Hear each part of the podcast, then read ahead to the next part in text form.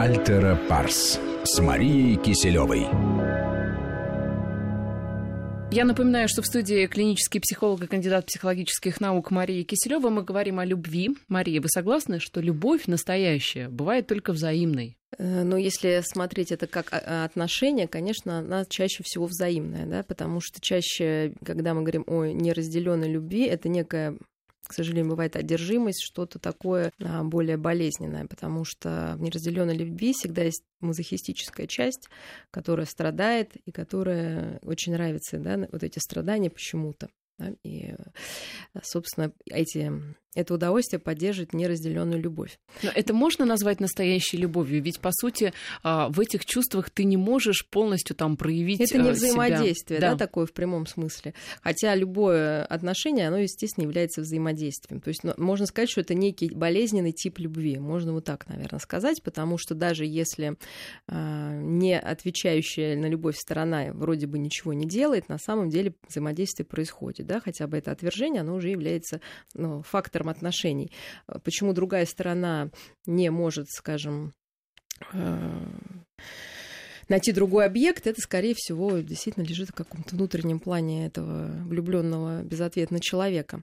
Э, но если, наоборот, говорить о том, как нужно, что нужно делать, чтобы понравиться. Ну, просто это близкие вещи, сейчас я вам объясню.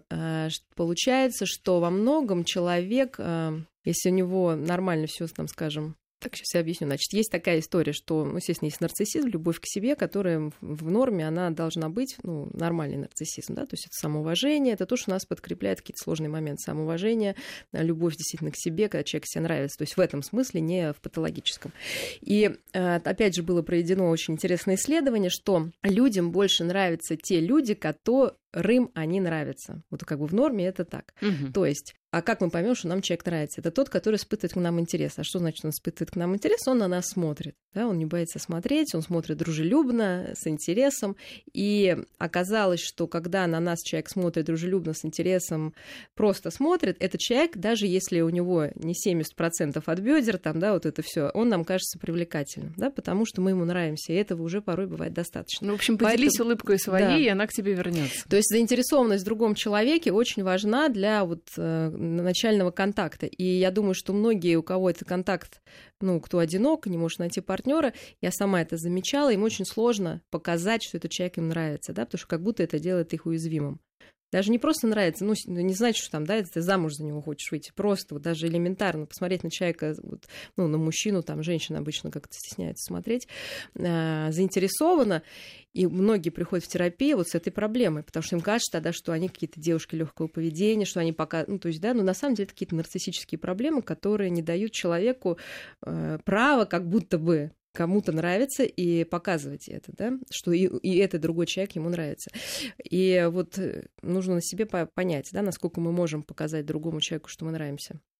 Естественно, это вот не так, как э, не пособие для иммигрантов, которые мы да, когда-то обсуждали, да, что нужно посмотреть заинтересованно. Но на самом деле там написано то же самое, да, что важно показать. Улыбайтесь, да. да. И, и вот установите это, визуальный контакт. То есть вот это как бы все таки да, нормально. То есть что делали? Брали фотографии одних и тех же людей, женщин, мужчин.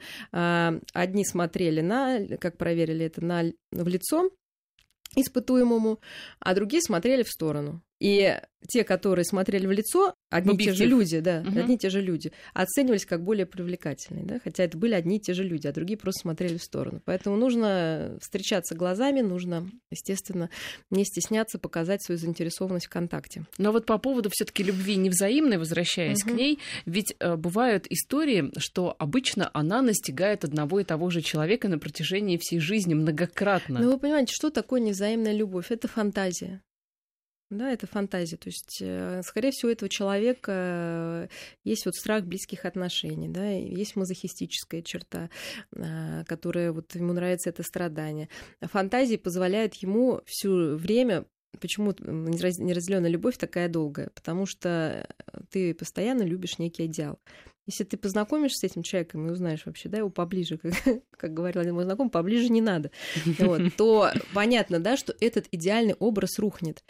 И сможет ли человек пережить эту потерю этого идеального образа? Неизвестно, да, то есть там очень много вот таких психологических составляющих, то есть и мазохизм, и вот это фантазирование, и желание вот этих идеальных отношений, которые человек где-то понимает, что они невозможны, и тем не менее внутренняя жизнь у человека есть.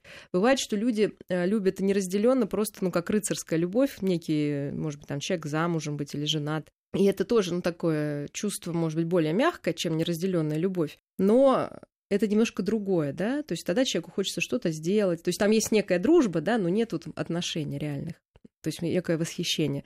То есть, ну, это уже, наверное, более здоровая история, и она возникает ну, достаточно часто, да, когда даже, может, семейный человек, кто-то кому-то нравится, и, ну, уже такие отношения без секса, но тем не менее, они есть такие рыцарские. У нас пара минут остается uh-huh. до конца программы, и мне кажется, за это время нужно обсудить э, важный вопрос. Э, есть ли какие-то рецепты, как э, сохранить любовь на протяжении там, лет и пронести ее через года, да, через всю там семейную жизнь? Потому что истории про золотые свадьбы, про серебряные, когда люди там вместе 40-50 лет, они воспитали детей, внуков, это, конечно, потрясающе. Они действительно в конце жизни говорят, что они там любят друг друга, это же здорово.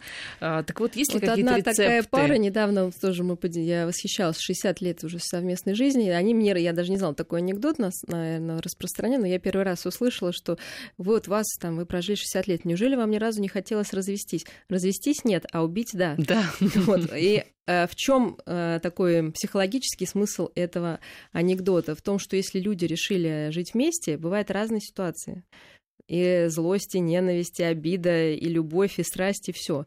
Но это как проект, да, если, если не держать в голове вот эту возможность развода, а просто строить эти отношения, стараться искать выходы, компромиссы, искать радость общую. Конечно, это жизнь возможно прожить очень долго совместную и получать от нее радость.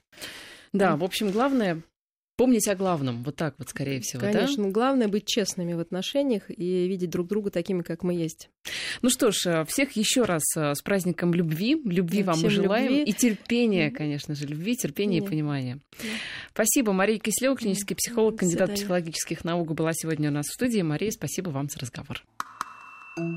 Альтера Парс.